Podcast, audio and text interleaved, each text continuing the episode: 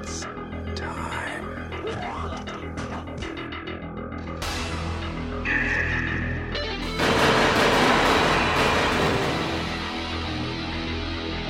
You go in pieces,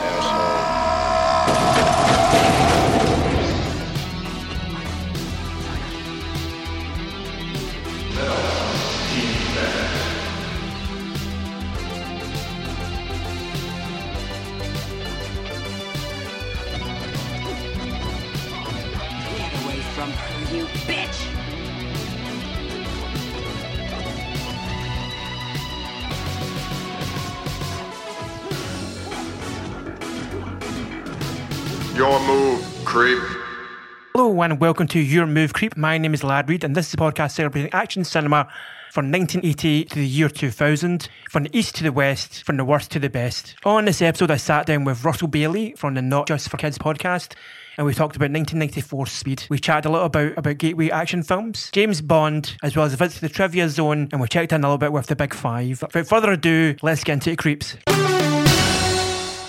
Hi Russell, thanks for coming on the show. How are you doing today?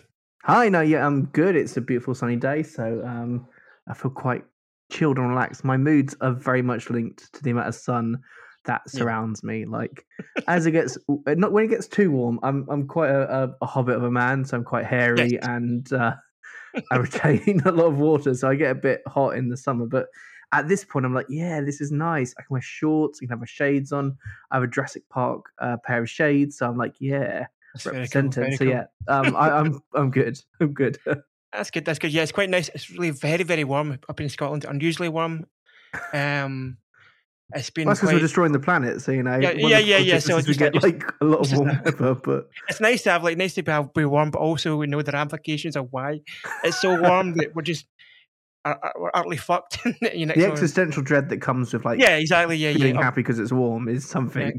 I get to wear shorts, but also the kind of horrible looming doom in the presence in the background is quite. It's uh, sobering at, at- best. It's going to be all Uh, Last of Us on. So. Well, it wouldn't happen to me, so fuck it. Anyways, the worst I'm getting just now is a, ta- is a really bad uh, sunburn, so um, that's as, ba- as bad as it's going to get. Hopefully, not going to end up like Sarah Connor in Terminator 2, um, just yet. Um, anyways, so uh, thanks very much for on the show. Let's let you know that uh, what we're going to do. First of all, is going to go on for a quick question about your sort of first um, experience of action movies. So, can you tell me a little bit about your kind of first experience when you of being younger when you grew up? Did you grow up with action movies? Were they kind of presence in your household?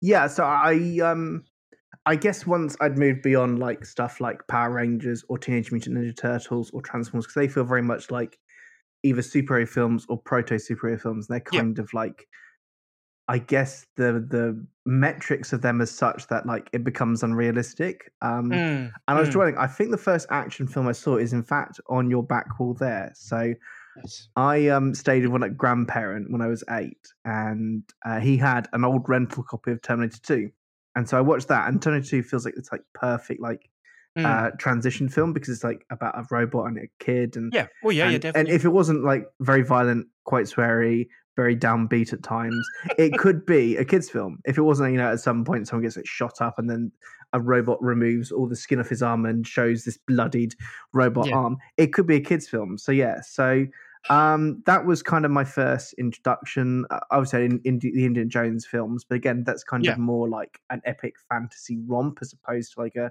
action film. And yeah, so it's just like Arnie. I think like Arnie is like this presence that's been in my life since I was eight. The first 18 I ever saw, I was 11 and it was Predator. So like, Mm, yeah, Arnie has kind of been my gateway into various action films. My dad is sort of into them, like not like, you know, the, the, the cultier ones, but like the Mm. the big mainstream action yeah, yeah. movies of like the 80s and 90s, I would have been shown by him. Um, and then yeah, there's just been like this kind of thing, like there's just been a presence from my life. The film we're talking about today is definitely one I watched when I was like about nine or ten. It's definitely like one of those early action films Mm, because it's got yeah. like again, if it's got like this like fun setup and if it's like a bit of a romp, which this is. I mean, yes, it's a Mhm. romp where like people get blown up in houses, but still, it because it's a vaguely fun romp. Um, yeah, I think those are the ones I ended up watching when I was growing up. So, would you do you think you're quite a fan of a, a premise um, in a movie? Yeah, I love I love it when it's a, like a, a, a to B, a plan, a sort Yeah. of plot. like a sort of uh, like adventure almost. uh, like Terminator, like robot goes back in time to try and kill someone and it has to be stopped. Die Yeah. Hard, there's terrorists in a building and a cop's got to stop them. Uh, Speed, it's like the it's the bus that can't slow down. Yeah, I love it Yeah. when there's like a really simple, like one sentence to an action film. It's slightly high concept, but it is like, like a someone's having a really bad day. I like like action films that someone having a really bad day. That's Yeah. those, those, those are the fun ones. Sort of sort of every man put into a situation that he's maybe not used to, and then Yeah. get to this get to from A to B to this plot to stop X Y Z from happening, or if Yeah, and it's like it's like so, blowing like, up. The, the every time I watch something like Die. Hard, it's like it's the thing that I kind of miss the most is that the biggest threat for him is that if there's something on the floor, he's going to cut his feet.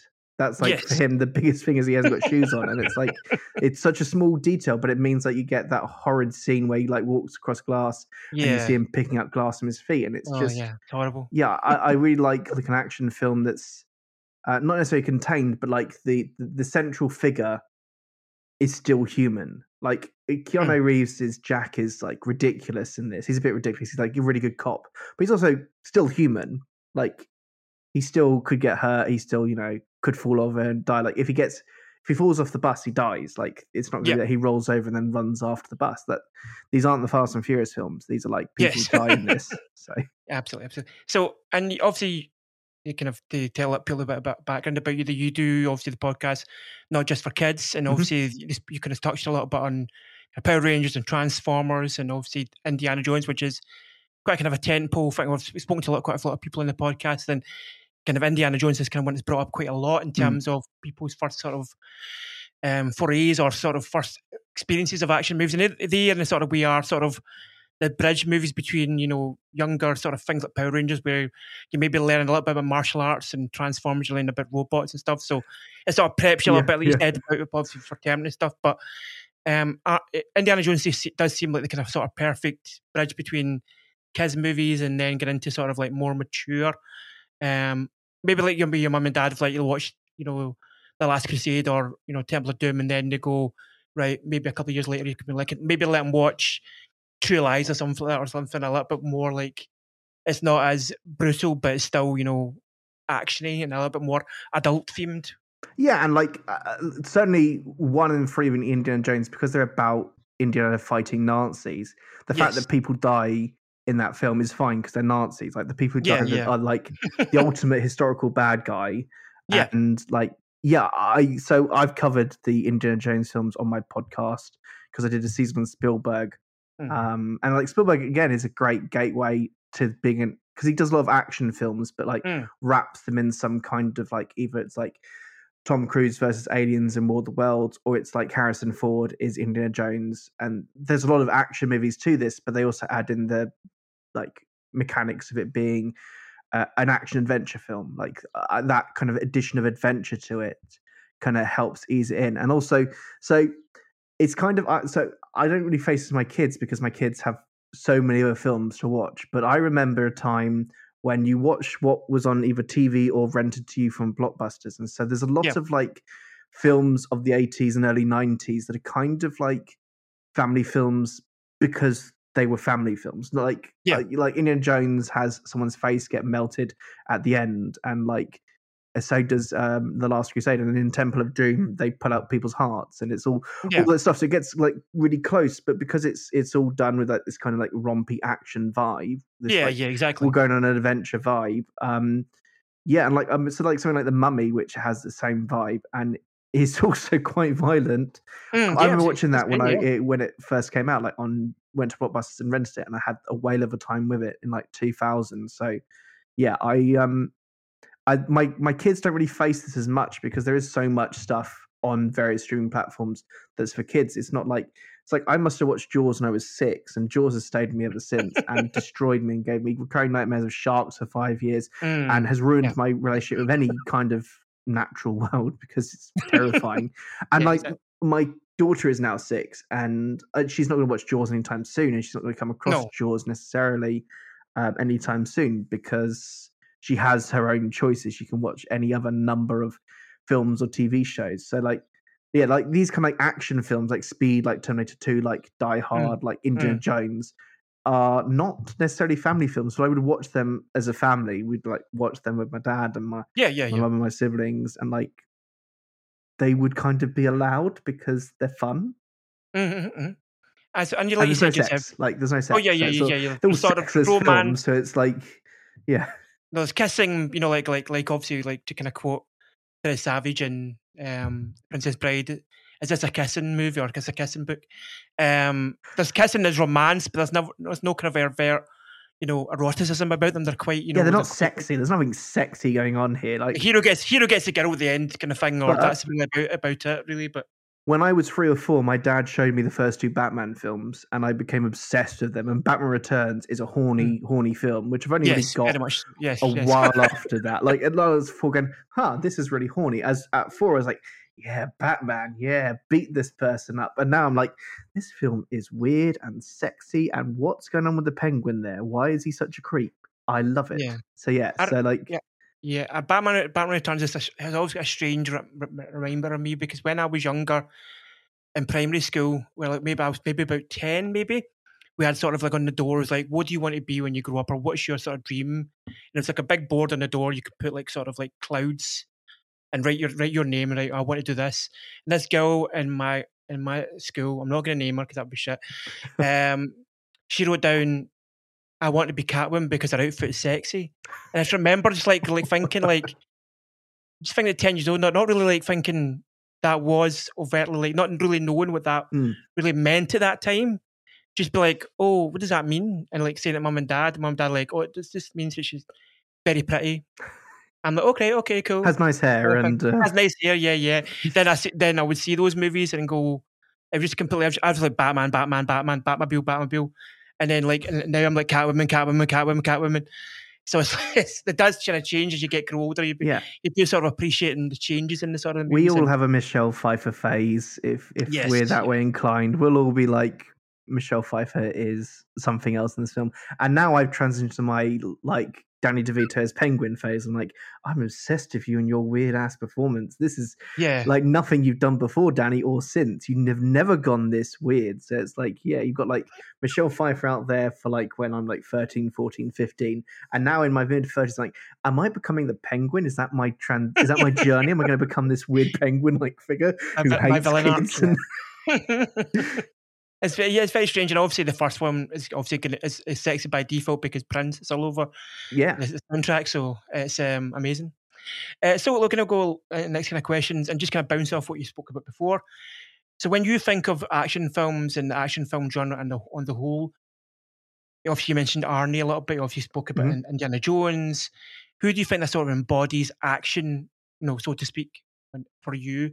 I mean, for me, it is it is Arnie. Like I- I've never quite gotten into some of his peers. So like I've never quite had a Sylvester Stallone Mm. uh, period. I, I- don't gel with Rocky, and I've never seen Rambo. So that kind of like I, I Mm. think that for me, it is Arnie. It's that kind of like ridiculous like physique of a man with all these muscles ripping out of him, and like I think of something like Kindergarten Cop, which I hadn't watched for years, and I did it on our podcast, and I forgot like the Mm. first twenty minutes of Kindergarten Cop and the last twenty minutes are like ultra violent eighties Arnie, and then Yes. the middle is like nineties Arnie, who is like fun and for kids, and it's like oh, Mhm, there was a time when Arnie was violent, and then you think of like I, I watched Conan the Barbarian for the first time the other day, and that's Hmm.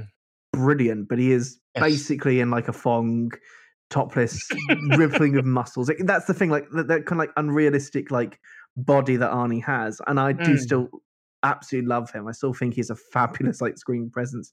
So it is Arnie, and then I guess kind of like it must be Keanu Reeves because Mm. for me there was speed, and then when I was growing up. The Matrix kind of thing. And I was never into the Matrix like anyone else. I think the lobby scene is is unbelievably cool, but oh yes, but like. I never got into the whole like um mythology of it. I never was never like in love with that. but kids at my school were really into it. And then also for me for action is kind of stuff like anime, like Ghost in the Shell or Akira, Mm. like Mhm, mhm. that kind of era of animation. I definitely had a period in my teens when that's what I was into. In fact, when everyone's into the Matrix, I was into Ghost in the Shell. I thought Ghost in the Shell was the coolest thing I'd ever seen. It probably still is one Oh, yes. of the coolest thing I've ever seen. And like I thought Akira was like nothing else. And those are kind of like definitely Ghost in the Shell is quite actiony. and then I Mm. can't rule out James Bond because I think we've all got a James Bond, and I think James Bond is a slightly different action hero. Particularly like when I was my James Bond is Pierce Brosnan, Mm. who's bit camp, quite quippy. Uh, his films are quite ropey at times. Like I, Yes. I adore GoldenEye. I think Tomorrow Never Dies is fun, but the villain is is naff. And then you get The World Is Not Enough, which is fine, and then Die Another Day, which is very bad. And like Yes. so, like I, I guess Bond is like another thing, and it's it's a very um English British thing to be like.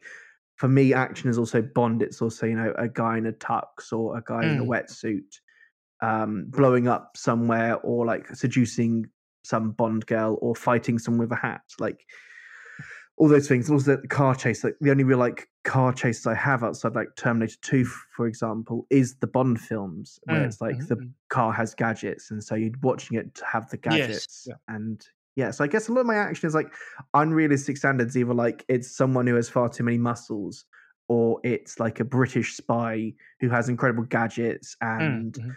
an incredible car and will always save the day. Like that, that kind of like safe parameter is there in the action films that I kind of grew up with. That the hero will always save the day, as it is in Speed. Like the hero will save the day.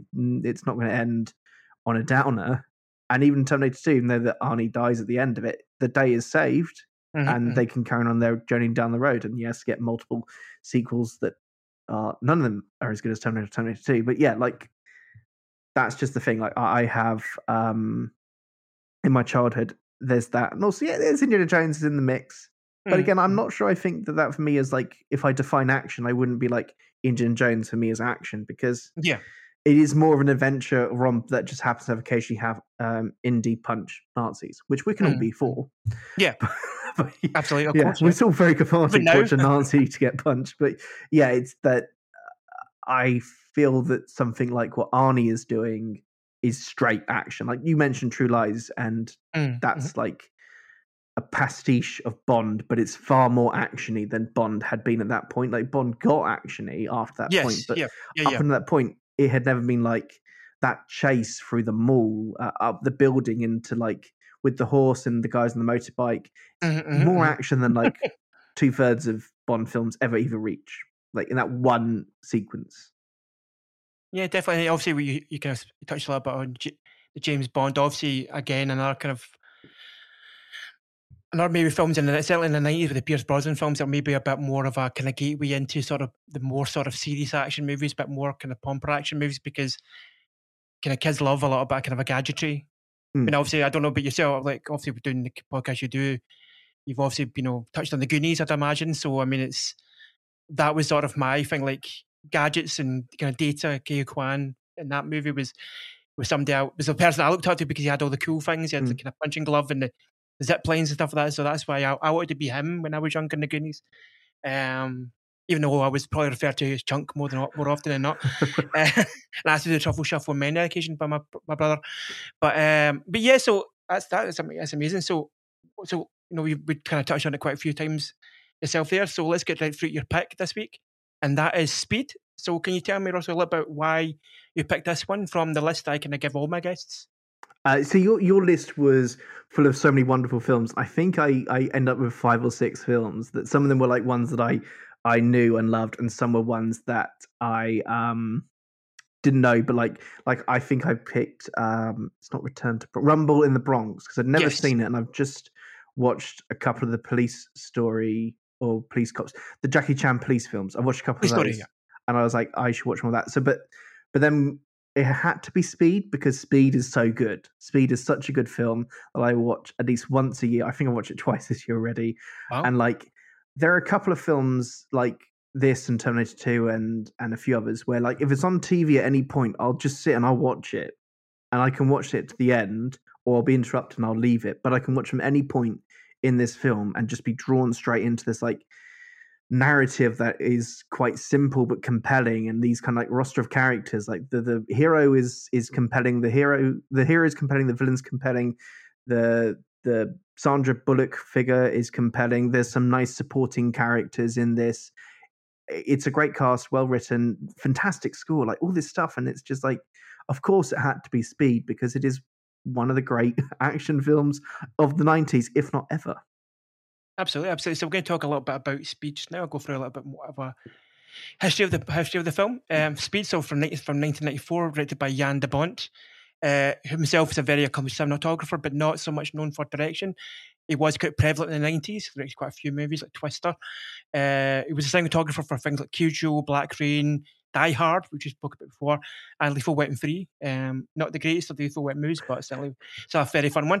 Uh, so he directed this film. He did go on to direct the less than favourable, but still, I don't know, good. I've not seen it in a while, and maybe you've seen it before me, but Speed 2 Cruise Control, um, where Keanu doesn't turn up, but we get Sandra Bullock again, but this time it's on a boat.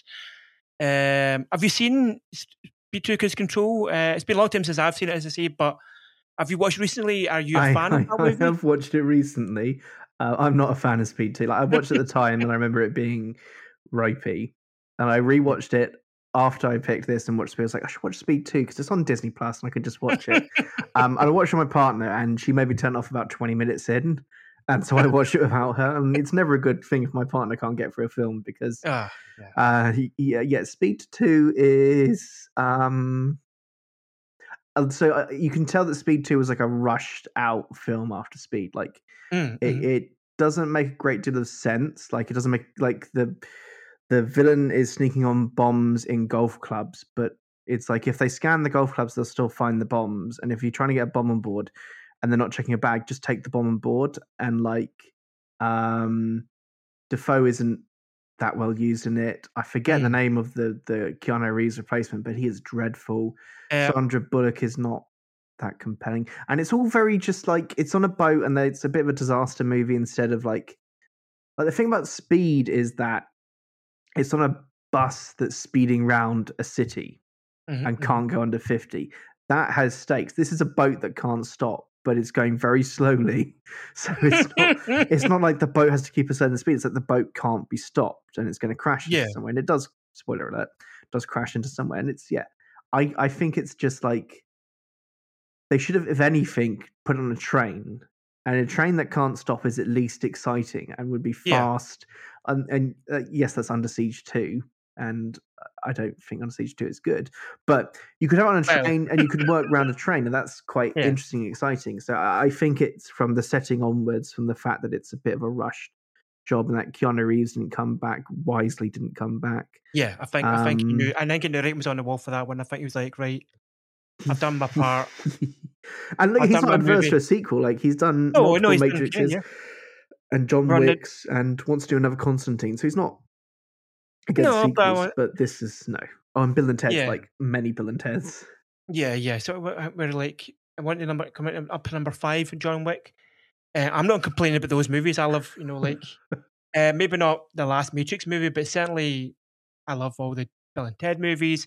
Uh, we'll talk. I'm sure we'll, we'll gush a little bit about Keanu Reeves later on in the podcast. But yeah, like I think Speed Speed Two um, just maybe doesn't have the the same tense atmosphere as this Yeah. movie does, which we'll kind of get into a little bit. But so I'll go a little bit about the plot. So in Los Angeles, a police officer, Jack Traven, played by Keanu Reeves, uh, angers a former bomb squad member, uh, Howard Payne, uh, played by Dennis Hopper, as he falsely attempt to take an office building hostage. So in retaliation, Payne arms a bus with a bomb that will explode if the boss, re- boss, boss, bus reaches under 50 miles per hour. And with the aid of the Wildcat driver Annie, by Sandra Bullock from our former podcast of Demolition Man, and his partner Jeff Daniels, uh, Jack must try and save the passengers before the tragedy strikes. So, pop quiz, hot shot. What did you think of Speed? Oh my goodness, Speed is wonderful. Speed is is a delight. Like it's not like I watch any time. and Go, actually, I've been wrong on Speed. There are some films that I watch and I go, oh, I was an idiot. This isn't a good film. Speed is great from the opening. Like so, like the uh, what I sometimes forget about Speed is it's only about half it's on the bus. Like you get a really good opening where there's a Mm. bomb on a lift and there's people trapped on a lift, and it's up to Keanu and Jeff Daniels to get to stop basically these people dying lifts. So that's another. There's like a tense sequence. Yeah. and you have this like amazing credits where like it's going down the lift Oh, yeah. shaft. This amazing music. This the music in this is epic. Like that, it's epic and nineties and I think that's how to describe Speed. It is epic and it is 90s. Like there's some stuff that's very 90s about this. Like Mm, mm, the roster of um people on the bus is very 90s. mm. Uh, but yeah, this is just Speed is great. Speed is like legitimately great, and I was thinking it might be like this is probably the best Die Hard film that isn't Die Hard. Like Yeah, there oh was yeah, so many yeah, yeah. Die Hards, but and this is Die Hard, but it's on a bus, and this could be a Die Hard sequel. You could see this being that the cop is uh, John McClane, and and Mm, in fact, oh, yeah, probably a better way to approach some of the sequels than just being like he's in an airport and oh no, bad stuff's happening again at Christmas. Like it's a statement that my favorite Die Hard sequel is Die Hard with a Vengeance, where for some of Mm. it it isn't at all like a Die Hard film, and that's that's why I love it. And same with this. This is like uh, I can't be angry at it for being a Die Hard Burt film because it does it so Mm. well. It's like all the stuff that I love about Die Hard is kind of in here. Like there's a really fun villain, there's a really likable hero, there's even a bit more of a love interest. This one, there's some great allies. Yeah, Speed is Yeah. Speed is fantastic.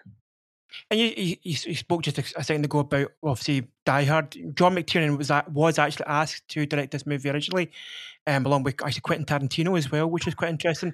But John McTiernan, I, you know, obviously directed Die Hard, um, so it'd be, I think it'd be really interesting to see him like I've handled this in John McClane. But I think what can I go into him just now. Is it? What do you think is this is sort of like the second action film after Point Break that Keanu has been in? He's obviously been known quite a lot as either very serious movies like My uh, River's Edge or My Private Idaho, or he's been known as sort of like a kind of like oh dude, duh, dude bro sort of guy Yeah. in the Bill and Ted movies and in films like Parent, uh, Parenthood. How do you think he fa- how fares as sort of his rise as this action star has gone on when in Speed? Do you think he sort of handles the job quite well? You know, better than maybe say like somebody like Bruce Willis. Oh, so he's a very human action hero. He's the, the, Mm. everything Keanu Reeves. He's he's incredibly human in the parts he's playing, and so there is that quality. I mean, he is a bit buffed out. He's clearly worked out a bit, and it's Oh, yes. not quite. So like the Keanu Reeves of now is is has lost most of that muscles, and it's it's now just his physique is different. But it's just he's got that kind of uh, quality to him that's that's charisma, but also kind of an everyman charisma that fits better. Like there's a point when before he gets on the bus, he's hungover because there's a ceremony where they like get a Mm. medal for stopping the lift from collapsing, and he's hungover, and, and so it's like it's it's nice and comfortable. And yes, he's still someone who can like be lowered underneath and go underneath the um the bus to to find Yes. the bomb, but it's also that he'll be hungover or he'll like he'll make bad jokes and and yeah, I think he's very adept here at being the action star, and he. I almost prefer this model of his action star to the the John Wick Matrix Neo one, which has that kind of like mysticism around them. Like even John Hmm. Wick feels like a mystical figure, like he's the Baba Yaga, and he comes out and kills loads of people. Yes. Whereas in this, he just feels like a fairly good cop. And that's his Mm, thing. It's like mm. he's he's good at what he does, but he's still just a cop. Like it, it's never that he has like he kind of that Bill is he Bill or is he Ted? I think he's Bill. Okay, Bill that S. Preston, I think. Bill sure. aspect to him is there a bit because he's like uh like the, in his charm he has that kind of like relaxed Yeah. charm that's that's off like if you if you like this is like a couple of years after like uh Die Hard and and the Terminator first term the couple of the Terminator films Mhm, yeah mhm. this like maybe a year or two years after Terminator 2 but he's a very Yeah. different action star from from Arnie who is Mm, mhm. um at his best when he's not talking. Arnie is at his best when he's just like being this like total screen presence because he has Mm. this physique that is so unrealistic. Whereas Keanu, even slightly buffed up Keanu here, is still n- human. He's still like you can Mm, mhm. imagine him going to buy a carton of milk. You can't imagine Arnie going to like the shop and No, buying some milk. no. That's just not. so I, I think roundabout way, I I think he's a great presence in this, but for a different reason from someone like Arnie, and kind of following. He, he kind of feels like he's feeding from the point that John McClane is at, whereas John McClane is like a very human mess in the first film, and then gets increasingly less human as until we reach the point where he's like jumping onto planes in the fourth one and and surfing Yeah. planes around. Like that's the thing. I think they're made from the same cloth, and you can like the stories of Die Hard sequels are always that they are like an existing script that is then taken Yeah. and rejigged to become a, a Die Hard, and you could see this be taken and Mm. rejigged very, very easily into being uh, another Die Hard film, and so that's that's one of the strengths there, and it's also why Keanu Reeves is so human, is because he's just like John McClane, but in the same way this is this is Die Hard, but Yeah, so I think I think that because we always kind of draw parallels to things like if you look at it's going to be a weird tangent, but oh, here we go. So you can think about like so obviously in the eighties and nineties there's there's a much of a difference in terms of music. Obviously, I'm coming from a music background, and people people in the podcast if they can see me, I have a big load of guitars and basses behind me. But um, in the eighties was very very pomp and circumstance, and then of the nineties was very much grungy and back to sort of rootsy and very kind of humanistic sort of uh, look about, you know, like metal, I suppose, and Mm. grunge, and um, coming into emo and like punk and stuff like that. Um, so I think maybe there's a slightly shift in terms of music, m- movie action stars wise. I see, you know, if of- in the in the eighties was obviously the big muscle bound guys, Stallone and um. Obviously, Arnie, of course, and you know Jean Claude Van Damme. But now, in obviously, nineties, there was they were still around and they were still making great big movies. But yeah, kind of guys like you know a bit more human, like Steven Seagal, like, Mhm. like obviously like and like Keanu. Do you think there's maybe there is? Do you kind of agree there's been a bit of a shift in sort of the action stars we're seeing in the nineties a little bit? yeah, and and e- even the kind of eighties movie stars do change in this era. So like Mm, we take Arnie's career, like he goes from being like Commando and the Predator to like in the nineties, he can still do those action films. So like there's like Eraser and True Lies and and Terminator Two in this era, but he also does family films and he also becomes yes.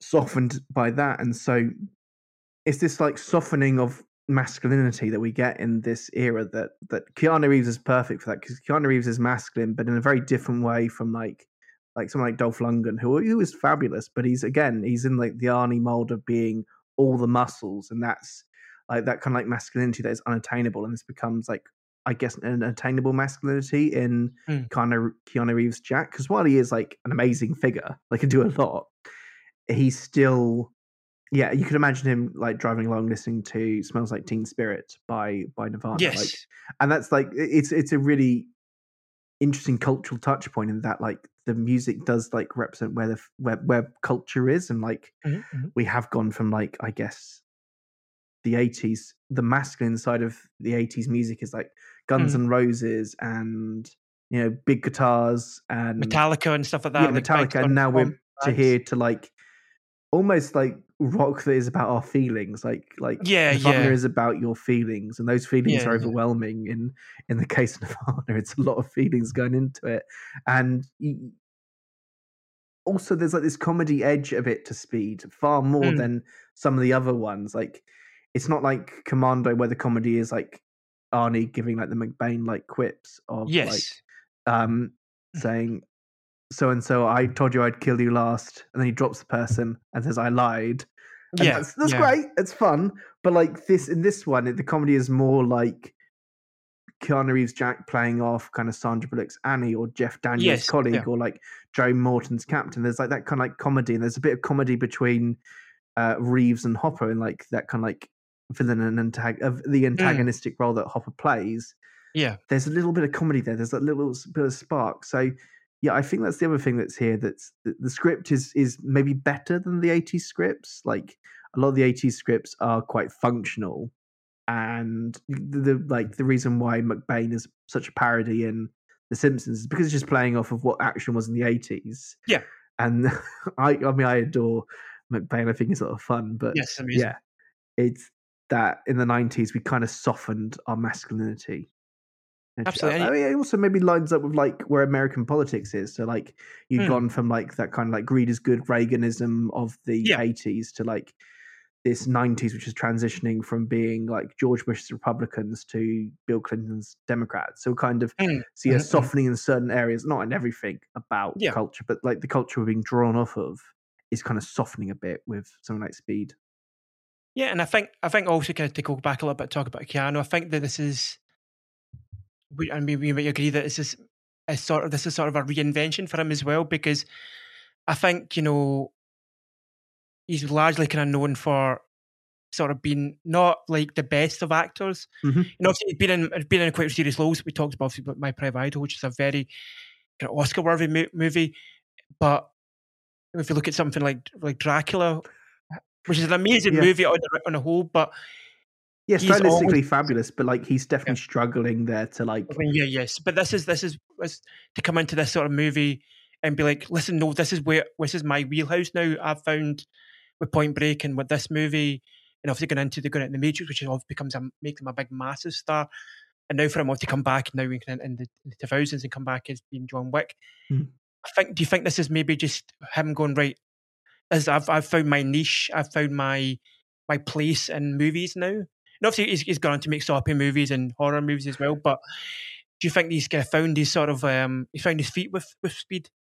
Yeah, and, like, so Keanu is the most uncomfortable, like quite stagey films. So like, he's in. I want to say Kenneth Branagh's Much Do About Nothing as Yes. the villain, and I mean he's not fantastic in that. I, that's a fine film, but it's like stuff like that which is quite mannered and a certain type of dialogue. So be it Mm. Shakespeare or be it like in Kenneth Branagh's, uh, not Kenneth Branagh's, uh, Bram Stoker's uh, Dracula.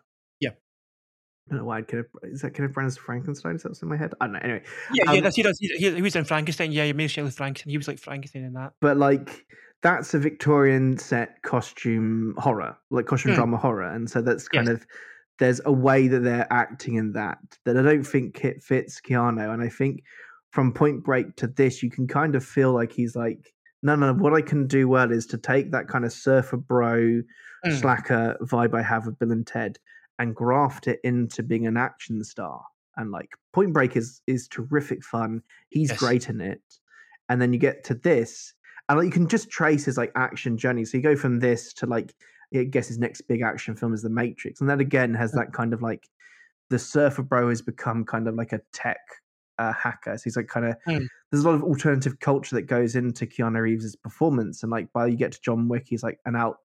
Even though he's like very much in, he's still an outsider, and he's still that kind of Yes. like presence to him that that is kind of being perfected here with speed and with point break like yeah i think i think there's an aspect to him that kind of understands where his star persona is and travels away from that sometimes but in the same way that and know bruce willis knows his star persona arnie knows his star persona like even when arnie becomes a a, a kid's a, a family film actor he's still arnie he's still doing the arnie thing it's just he's punching a reindeer as opposed to you know throwing someone Yes, off of a cliff or whatever it is. Yeah, exactly.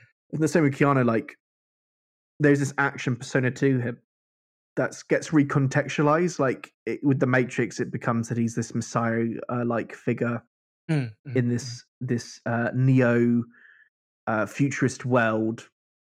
And then with John Wick, it's that it's it's that it becomes like the the gunplay becomes kung fu, and it's about him destroying as many people as he can mm, in like mm. one sequence and uh, and this is just like he's taking that point break cop persona placing in here there's a bit more for me tension here. It's a less like trying to stop a robber from robbing some banks and more like if the bomb goes off everyone dies. And so there's that kind of like tension that kind of feeds into Keanu's performance as well as that he knows he's got stakes and he plays Jack stakes perfectly. And you think you can see the sort of confidence a little bit more in terms of what he's, his acting, I think, as well, and maybe a little bit more of confidence being and being the star a little bit more. Um, I think I think he's found his. I thought we I said a moment ago. That I think he's found his kind of his place in movies and go like, "I- this is where I'm comfortable. I can, and that's where he shines. And this movie, I think, not just stands out for him, but stands out, you know, as a as an amazing uh, '90s movie on, on the whole. But we'll just go move on a little bit about talk about some of his co-stars. Uh, principally, what you want to kind of shine a light on Dennis Hopper in this movie. Now, Dennis Hopper, sort of throughout the 80s and often in the 90s, he was sort of known as being the sort of creepy, or kind of off centre, kind of bad guy. What do you think of about Dennis Hopper as, as Howard Payne in this movie? How do you think he feel, fe- kind of fares in the sort of the classic, you know, villains? Because he's, he's very, is very memorable and very kind of quippy, uh, like kind of Hans Grubery in this kind of film. yeah, he's very verbose. Um, he gets great lines. I mean, you started the the, the this segment with one of his quotes.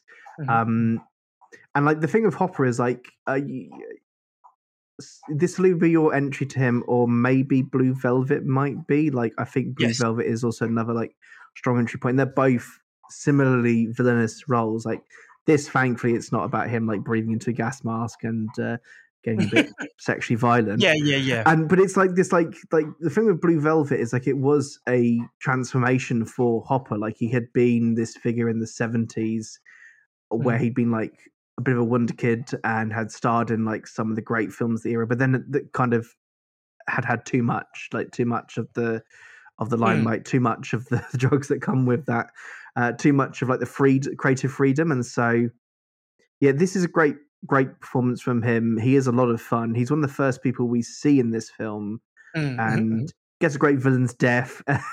Yes, yeah, does. Yeah, this is like like if you have like a 90s villain if you have like a kind of like die hard mold you'd have someone like dennis hopper in this Mm. or uh, jeremy irons die hard 3 like very similar kind of like they're verbose they um, and, and, and what i always love is these films like the cops always mistaking this like as that they have issues or like it's not they're kind of just playing them they're kind of just using their verbo- verbose ability to talk to to kind of lead the police down a certain point which is Mm, like the mhm. death of one of the characters is is because he's kind of they're, they're tricked to go to a place by by how Dennis Hopper's Howard is. Um, yeah, is he's he's not? It's like no, he's a monster. He's entirely a monster who does bad things to a lot of people, blows up some very nice people, and all because he wants a bit of money. Like, and it's always like I can always get behind a villain where their motivation is greed and like Mm. they feel they're entitled to money. That's that's something I've always liked in a villain.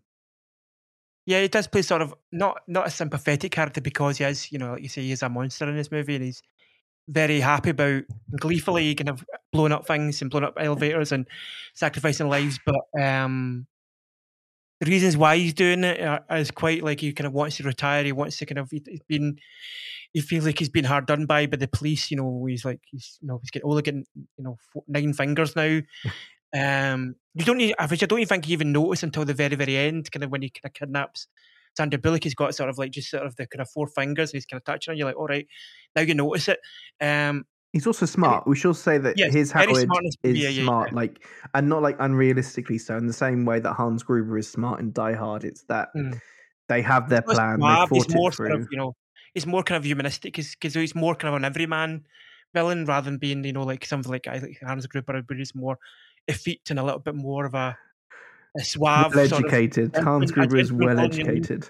Yes, yes, yes, exactly. Uh, uh, just but he's get smart, you know, and it's very interesting. But now uh, you spoke a little second about obviously Blue Velvet being a kind of touchstone to like knowing about Dennis Hopper. My touchstone to Dennis Hopper is far, far different because the year before this film came out, I got to see him in Super Mario Brothers. Um, And that was my touchstone to find out about Dennis Hopper. Didn't know anything about Dennis Hopper until I seen this movie. Uh, uh, to see Super Mario Bros. and obviously in this movie. Um, that's an interesting tent pole to have is you're sort of like, oh, Dennis Hopper, you mean from Super Mario Bros? That amazing, great uh, uh, comic book, sorry, comic book video game movie.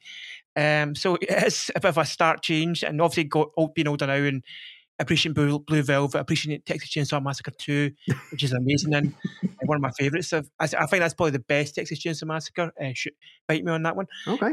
Um, you know, and obviously he's, he's in, been in Easy Rider and he's in he's amazing in True Romance. You know, has a, an, um, one of the most amazing scenes in True Romance. I would arguably say, um, that amazing kind of sit down with Christopher Walken. That a great.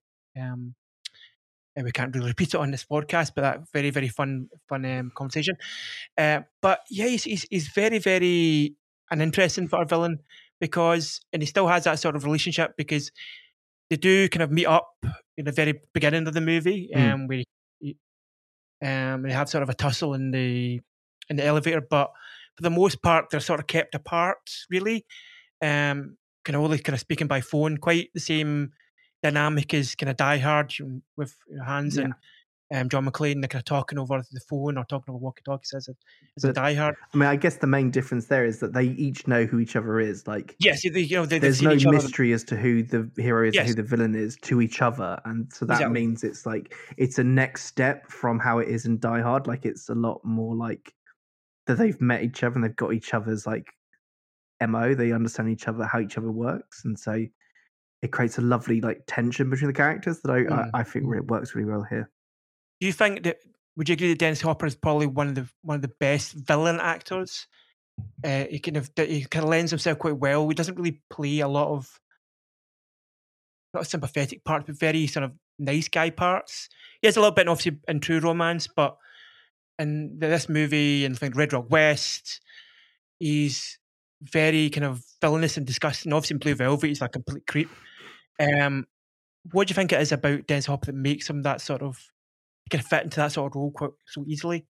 I think it's probably two things. One is that his physically he's like he's quite a short figure, and that Mhm. seems to be played really well in these films. And he, he can be a bit unassuming at times, but then be utterly, utterly monstrous. Mm, And that's the second mm. one is that he's just willing as an actor to be monstrous. Like there isn't a hint of um redemption in in his Howard. His Howard is a monster who likes to put bombs on buses that's going to kill lots of people because he thinks he's entitled to money. Like, yeah, I think that's the thing. I think it's a willingness on his part to to play despicable figures well. Like that's what there is. is That he's playing this part really well, but the part is a monster, and like he's doing it so well.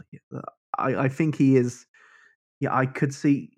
I do think he's one of the best like '90s villains. Like Mm. of that era. And even in Super Mario Brothers, he's kind of got like a great monstrosity to him, even if the Yeah, film is is something. It's, it's certainly some, something. But I mean, he's, he's, there is certainly. I mean, obviously, it's been a long time since I've seen that movie, and that's probably reasons a good reason why. Um, but it's still there's still sort of a he still brings something to it. You know, like a you know, little like- bit of a like schlubby gravitas to him. Like he's like Mm. you can tell he's been in like a Francis Ford Coppola film. Like yes, he has a presence to him on screen, and and has a way of talking and a way of delivery of his lines that says, "I've acted in the '70s with some of the greatest Mm. directors ever. I know how to deliver this line." yeah, yeah. It's like I can come down to this level of movie, and I can I can knock it out the park because I've been at the tippy top essentially of of acting. I can, so I can come down, be with plebeians, and be in Super Mario Bros. I can be in Speed. I can be in Lynchian movies. You know, I'm I'm. He's sort of a, a Swiss Army knife. of- of versatile. he is versatile. He is versatile, darling. Absolutely. Uh, so we're going to go on and we'll take, talk a little bit about Sandra Bullock in this movie and, uh, and Jeff Daniels a little bit. Uh, of Jack, Jeff Daniels, he was in Dumb and Dumber the same year of this movie, which I find is quite an interesting sort of mixture because he, it's like two sort of very to different moves to what he's used to. You know, he's used to kind of you know, sort of he's sort of comedies. He's sort of maybe used to more. Was a bit more gravitas, like kind of terms of endearment. Um, wh- How do you think he sort of fared as, a, as sort of the the sidekick to Keanu in this movie? His great chemistry with Keanu in this movie. They have great like riposte and back and forth. And like, yeah, I mean, Jeff Daniels as an actor is he has a fascinating career. Like from this, he'd end up like being in in a HBO prestige drama, The Newsroom, as the lead Mm. figure. Like to be able to do this and Dumb and Dumber in the same year, very few actors could do this and Dumb and Dumber in the same year. Like, got to Yeah, applaud them. Um, yeah, no, I, I think he's great in this. I think his death is utterly tragic and very sad. And He has that kind of look to camera, like, yeah, oh no, and dies. And like, yeah, there's it, it kind of is sad that he gets killed off because there is this great like rapport he has with Keanu's Jack, and then he's doing like the, sort of the side mission to work out who how it is and how he can Mm. be stopped. And and yeah, like their their opening together is great. They have like a banterous back and forth. It's quite quippy. Uh, the, Mhm. the 90s was a really f- good time for like that kind of like back and forth between people and what's actions happening around them kind of film. yeah, yeah. Um, and yeah, Daniels is very capable at that. He's also capable at like you know all the stuff he does in Dumb and Dumber. Like I think Yeah, that's I think I Which again is amazing. Of course, I, I love Dumb and Dumber. It's one of my favorite movies. I'll defend that film to the hilt. Um, But yeah, like I like I think he's I think he's terrific fun in this, and his death is like the death that kind of just places the stakes entirely where they are. Like the, I, I Mm, forget the name of the woman, the woman from Donnie Darko and Child's Play Two. Her death is she when she falls off the gets blown off the bus trying to escape it. oh yeah, yes, yes, yes. That's yes. also impactful, but it's not like we've had time the same time you have Jeff Daniels as um, Harry uh, before he, he he exits the film. Yeah, because you, you sort of, eh, I suppose, in a sort of way, you kind of expect that you know somebody has to, there has to be a sacrifice made, you know, between these people, and it's not going to be Sandra Bullock, you know. Uh, so there has to be, you know, he has to kind of come to his end. Yeah, it's all point. written all over his part that he's Yeah, probably yeah, going to yeah, make out of the film. But uh, yeah, it's, it's, it's telegraphed quite quite well, but um, it's again like he has this amazing scene where he sort of gets caught by the the detector in the house. You know, I've people have seen in quite a lot of people. If you're basically granny, have one of these detectors in their house um, nowadays. But uh, yeah, and he's kind of got he doesn't kind of says nothing. He just sort of goes right. That's it. I'm I'm sorry. He has this kind of look and a sort of like swallow of, as he knows that he's gonna- that's it. That's him dead. So it's quite a quite a kind of a, quite a sad and sort of and something something that kind of sticks to you because it's so a memorable shot Mhm. as a kind of the shot kind of the kind of whole kind of bungalow almost explodes in sort of a big ball of flame. Um, and obviously we just talked about a little bit Sandra Bullock here. Where do you think she sort of plays as sort of the sort of Bobo partner to Jack when he's on the bus? oh, she's um because this is very early Sandra Bullock. This is like quite early in her career, Mm. and my understanding is that she was nowhere near the first choice for this role, and Mm. and I feel that it's like it's it's weird to call Sandra Bullock like a normal person because it's Sandra Bullock. Like she's like Mm, gone on mm, to yeah. do um, films like some of the yeah. Uh, her presence is no longer that, but in this, Of course, yeah, yeah. yeah. I could believe that she's someone who has to take the bus because she's had a driving license uh, removed Yes. from her, and I could believe that this is just a really bad day for her. That is, yeah, she plays it really well, and again, and one of the strengths of this this film is that everyone has great chemistry with Keanu. Keanu Mm. is able to manifest amazing chemistry between all the cast, and it's there with Keanu and Sandra Bullock, and you have to believe that they're going to end up romantically together, and it makes Hmm. sense. And if I bring it briefly back to Speed Two, where Speed Two doesn't work is because there is no chemistry between the lead and Sandra Bullock, and so Yeah. it is the absence of Keanu Reeves that he can kind of like manifest chemistry with all these actors, and also the script kind of helps him because they get like good lines to say to each other. But yeah, yeah. yeah, there's I think Sandra Bullock is great here, and I think the chemistry between Bullock and Reeves is also outstanding. And do you think much like much like Keanu, this sort of cemented her career going forward? Do you think Yeah, that this like was, I can see movie was like, being right, like um, not not that she'll end up being an action star, but that she'll um, be able to carry like this the the the romantic interest or like carry a film because she does carry a Mm. lot of this film with Oh yes, Keanu. Yeah, they're yeah. like they're like co-leads essentially. That's Mm, how it definitely, yeah. becomes from like the the second from like 30 minutes onwards that's how this Mm. film is it's that they are the leads together yes, definitely. uh, I, I might have some slight issues in like the act that she becomes damsel in distress because Mm, for so much of this film she's not that role at all she doesn't need to be saved she's the person driving the bus and she has a vital role and it's just at the end it becomes that she needs to be saved and i'm slightly like i don't Mm, need that yeah, agree that way. but yeah.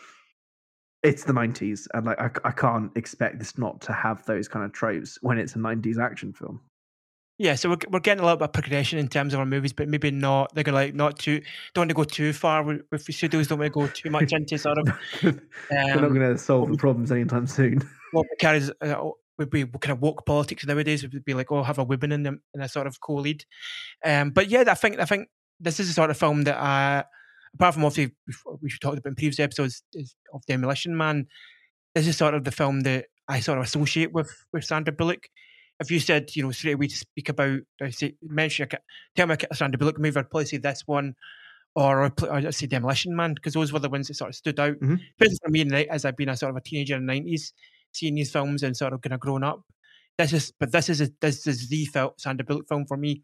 I think she's just so likable in this movie as well, in terms of of a of a because she's kind of she doesn't take in any kind of sort of kind of shit at the beginning, and um, she is obviously a bit in distress and she is kind of nervous about you know driving the bus and sort of Yeah, carrying the yeah. film a little bit in terms of that. But she's also quite strong, strong character.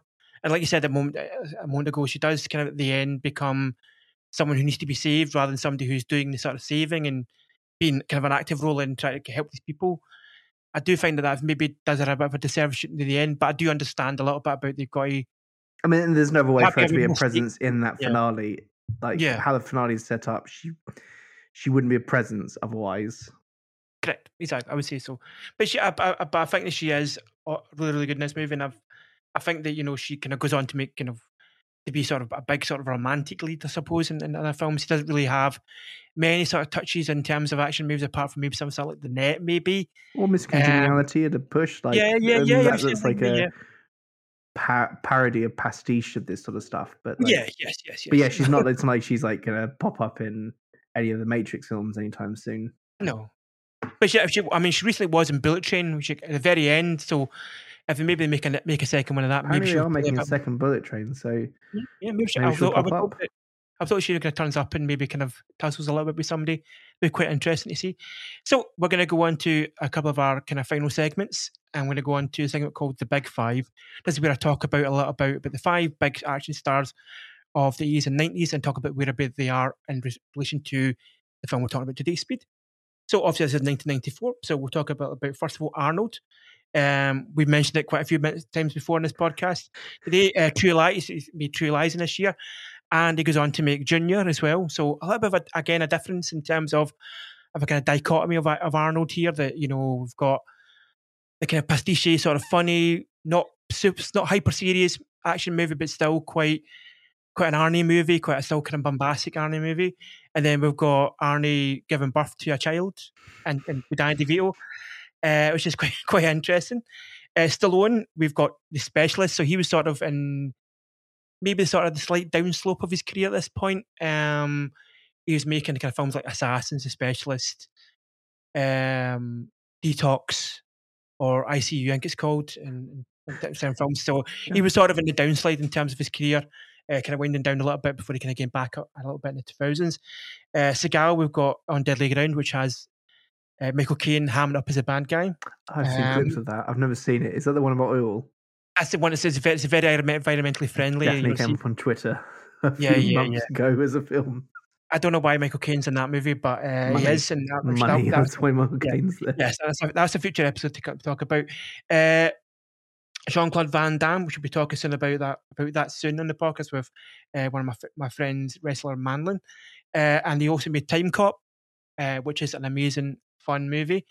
Uh, one of the, the most dodgiest and funniest of um, all uh, time travel movies. And Jackie Chan was the legendary Drunken Master, which is again a, a great sequel to the original Drunken Master of the seventies. So we're going to now take a little trip, not go past 50 miles per hour, into the trivia zone. So, as I spoke about, about a little bit earlier, and we talked about a little bit Keanu Reeves. Now, obviously, he's kind of given himself quite a lot into this movie. And the sort of, again, we said before, cemented him a little bit as an action star. He actually went on to do 90% of his stunts in the movies. Obviously, I hadn't really noticed a lot until I watched it last night that, you know, he is in the scene, we know where he goes under the bus on the sort of little sort of skateboardy mm-hmm. thing. That is him and is, is very precarious and like it's very, very much notice he is in sort of not in harm's way, so to speak, but it's all in He's camera. doing and a stunt. He's like doing a he's stunt, yeah, being so flung under a bus. Yeah, which is like so like, do you want to go and do this? Yeah, okay, that's fine. I'm I'm I'm cool to this. So I think that sort of again speaks to his level of commitment to making sure that he gets a little bit more of a uh, rise in this. Because maybe if you look at kind of the older guys like Ar- Arnie and Stallone and Bruce Willis and stuff like that they maybe didn't do their own stunts. You know, and John McClane wasn't jumping off the you know Bruce Willis wasn't jumping off attached to a hose off the top of the Nakatomi Tower as much much much a more portly man that's jumped off that. But um, he's definitely doing a lot of stunts, and I think which which again speaks to um, the sort of presence as a new action star, a new kind of kid in the scene. Um, him and Jeff Daniels went on to actually train with the uh, SWAT team members. Uh, so that's how they kind of they're very good at like being SWAT team members in this movie, I'd say. Um, speaking about training, uh, Sandra Bullock herself actually learned to drive on this movie. They drive the bus and actually passed their bus driving exam first time, which is quite cool. So if you ever, need, if you're in the vicinity and the, your bus uh, breaks down or your driver gets shot, Santa on your bus. And those interesting circumstances, you can get get in there and get get you to your your next stop uh, for a price, I'd imagine. So the producers producers found kind of found finally found out that this was going to be a hit. Uh, we did some test screenings. People were going to the toilet. And every time they were going to the toilet, were walking backwards and watching the film as we went out because they just didn't. It was such a tense movie and so kind of engaging because it doesn't doesn't sort of let up. It's very you know from the from the word go, he has that phone call, it's like oh, non-stop kind of action and kind of pace, pace, pace, pace, pace. So everybody kind of wanted to watch and make sure they were right. We've got to kind of hit their hands because people are glued to this movie so much that they can don't want to go to toilets quite that quickly. Uh, now I kind of noticed this, and it's a very interesting thing that I can it came up on uh, some trivia I found online. But a lot of people compare the chase scenes in this to the O.J. Simpson chase scenes, uh, which which I kind of at one point I was even I kind of thought I was like I'm almost expecting a kind of white Bronco to to come out of nowhere. Uh, because it's this very, very because because quite a lot of the stuff is oh, because aerial shots of the obviously the, Mm. highway and the freeway, so it is very kind of evocative of that, and that obviously that was happening at that time. So it's a very interesting bit of trivia. I thought it was a strange, strange thing to see, but if I'm thinking about it, I suppose a lot of other people are doing that. So and also the iconic bus jump scene, I actually filmed that twice because the first time it looked too nice and they landed perfectly. So they wanted to make it look a bit more like manic and a bit more like it was going to crash. But they actually just took the, the there was a bridge there the whole time. They just took it out digitally. Yeah. Um, obviously, um, they, didn't actually make Sandra Bullock jump the fucking. oh, she'd pass that exam with flying colours. I don't think she's really up for doing that uh, sort of jump. So that was our time in the trivia zone. So let's speed back to some final thoughts. Um, so final thoughts about Speed. Would you recommend this movie for fans of action in general, or fans of action, nineties action, fans of Keanu Reeves? I'd recommend this to anyone. I think this is one of those films I think everyone has to watch at some point. Like Keanu Reeves is great in this. The action is fantastic. I said it's tense and fun.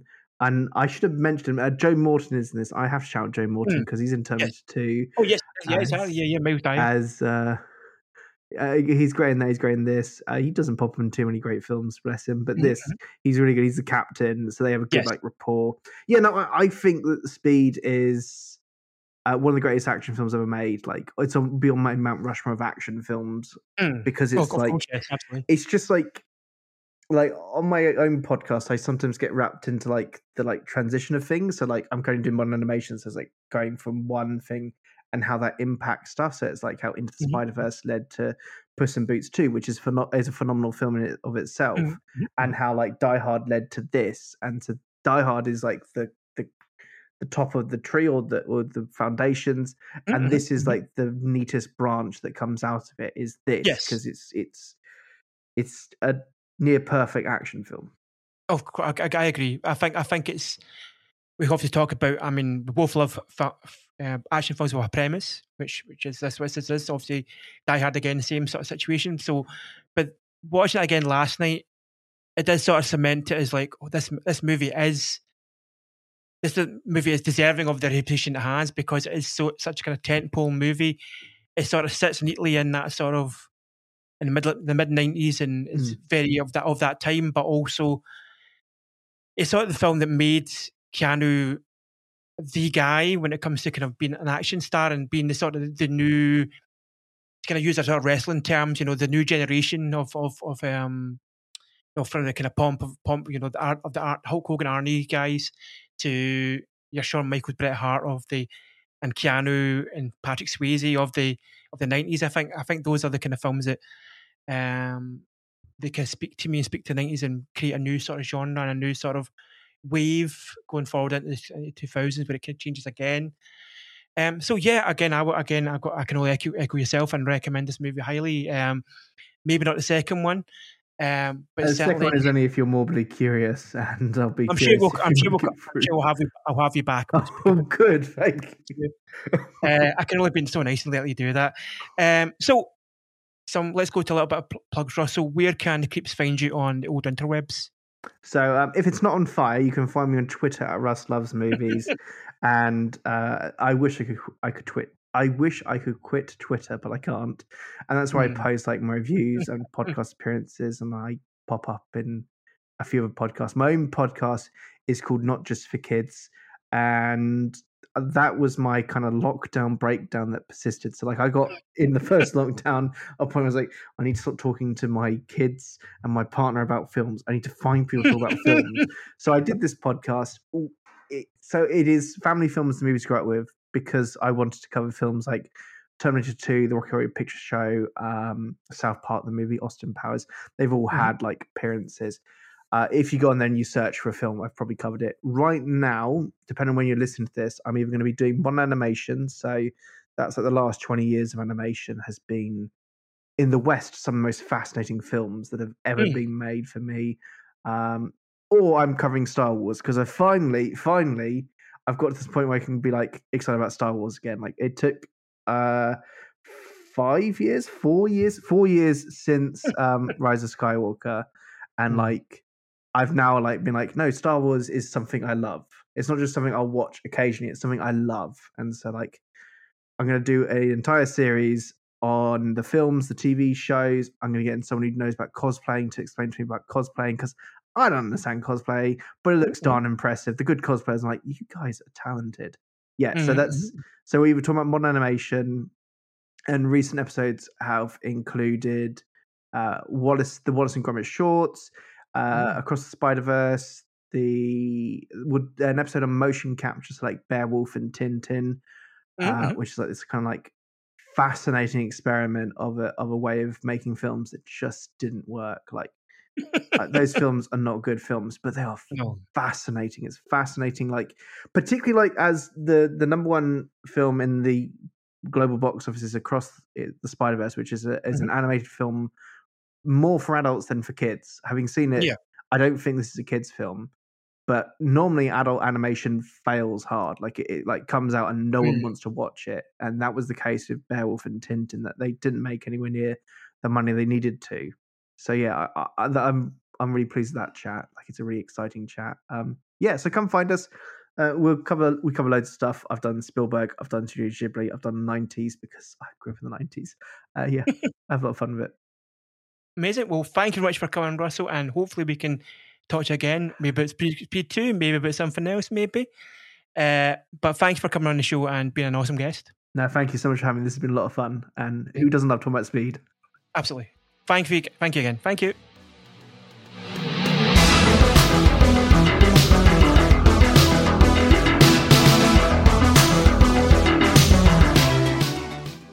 Next time, we'll be chatting to wrestler and Twitch streamer Manlin about the beloved video game adaptation Street Fighter. As usual, you can follow the show on Twitter and Instagram on Your MC Podcast. You can email the show on yourmcreeppodcast at gmail.com. Give us a like, give us a subscribe, give us a review on iTunes, and I'll see you on the next one, creeps.